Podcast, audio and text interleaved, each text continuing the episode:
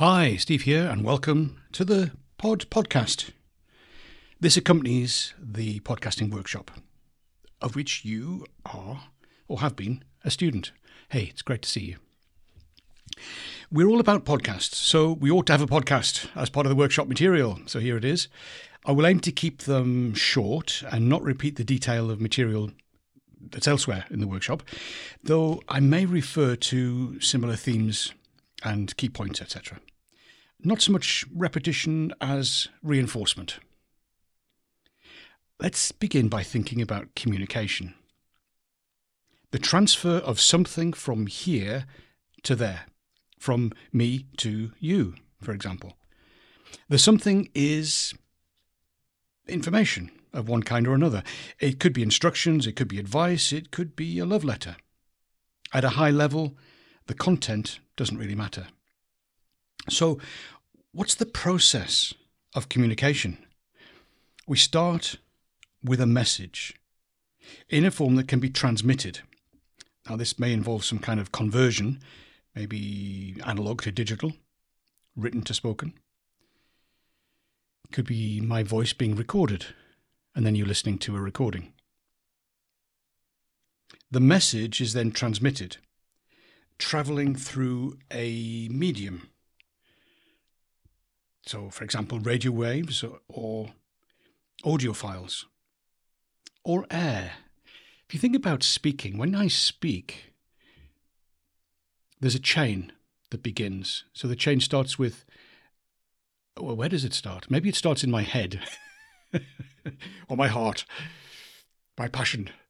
It starts in my head that it's a thought. It's this is what I'm going to say.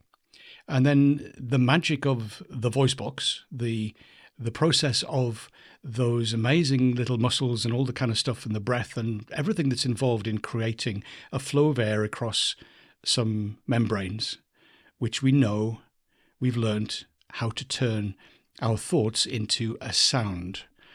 Let's not even go into the fact of which language we're speaking, but there's creating that sound. There's a vibration in the air, and that is transmitted. The waves, the transmission through the air, then reaches somebody's ear.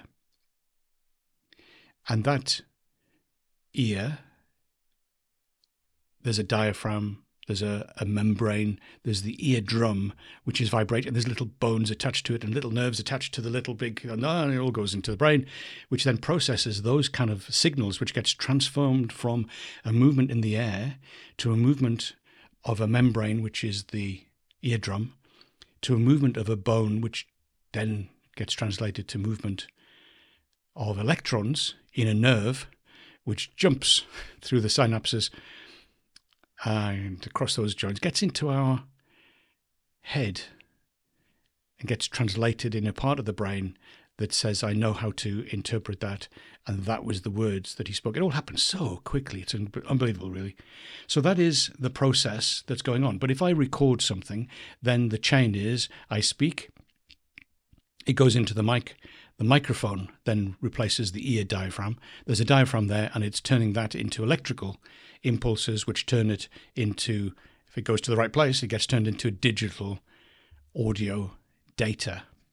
And my computer can interpret what that is and record it in a particular kind of way, which I can then share with you through this podcast and you then are listening to it because your computer or your phone or whatever it is you're listening on will then turn those digital pieces of data into a physical vibration which moves the air, which gets to your ear, which your brain interprets. Okay, it's complicated, isn't it? And or if you think about having to control all of those steps, the chain, it's impossible to manually do that. It just happens.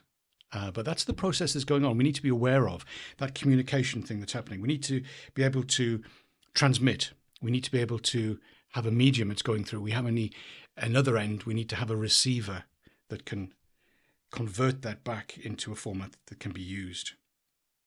So they're the, the steps. We need to bear those things in mind when we're creating a podcast. Because there are places of interruption. There are some physical problems that we can have background noise. And we'll talk another time about signal to noise. But there can be some background noise, literal background noise. There can be some background noise because I'm woolly in my thinking and therefore my speaking, and the words I choose don't communicate very clearly. There's noise in the message. There is confusion at the other end because it's a different language you don't understand, maybe. It could be just technical terms or uh, in words, or it could be a different, literally a different language.